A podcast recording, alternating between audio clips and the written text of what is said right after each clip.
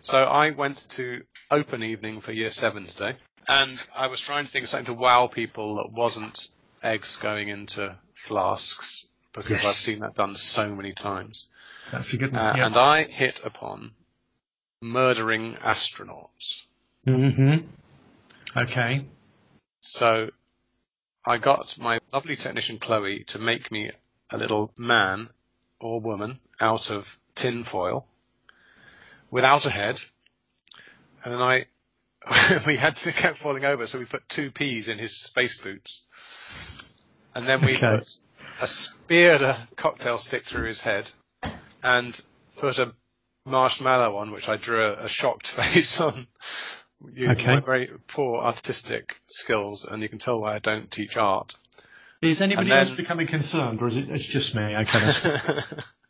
And then we put him in a bell jar and sucked the air out. As you might imagine, his little head didn't suffer well. It works really, really well with a Tunnock's tea cake. I got a brilliant, brilliant head explosion on the very last one. They always think they'll explode, but they go very gracefully. But I also... After doing this continually for about an hour, I noticed that the vacuum pump was almost hot enough to fry an egg. So you took your spaceman and crammed his face into the... No, go on. No, so I was slightly panic-stricken, so I started doing it every 15 minutes.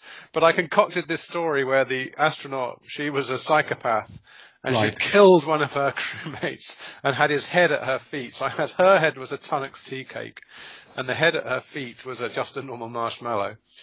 And I you said she'd had a catastrophic suit failure in the battle, and it worked. I got 2 or 3 rounds of applause in open evening, so I was very happy with this.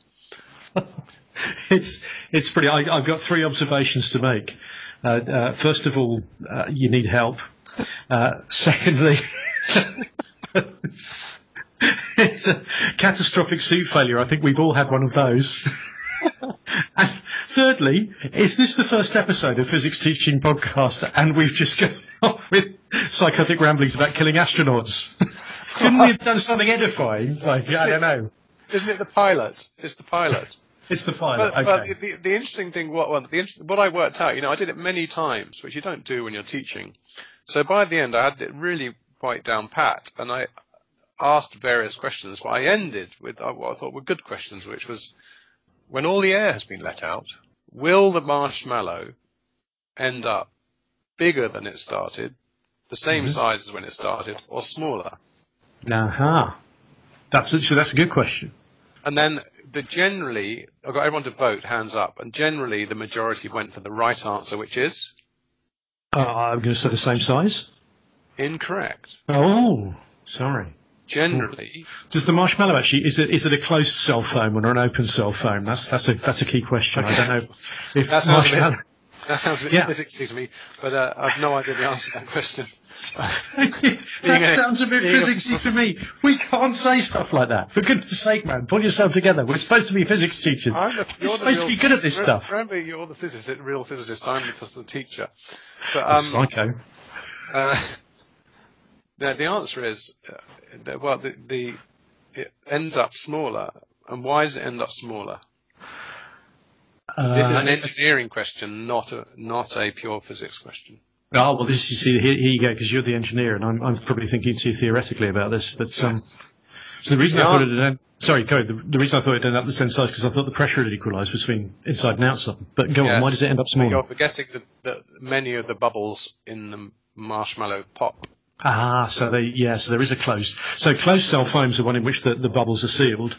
An open cell foam is one like a sponge in the bath where they're all open to each other and everything. Well, so, yes.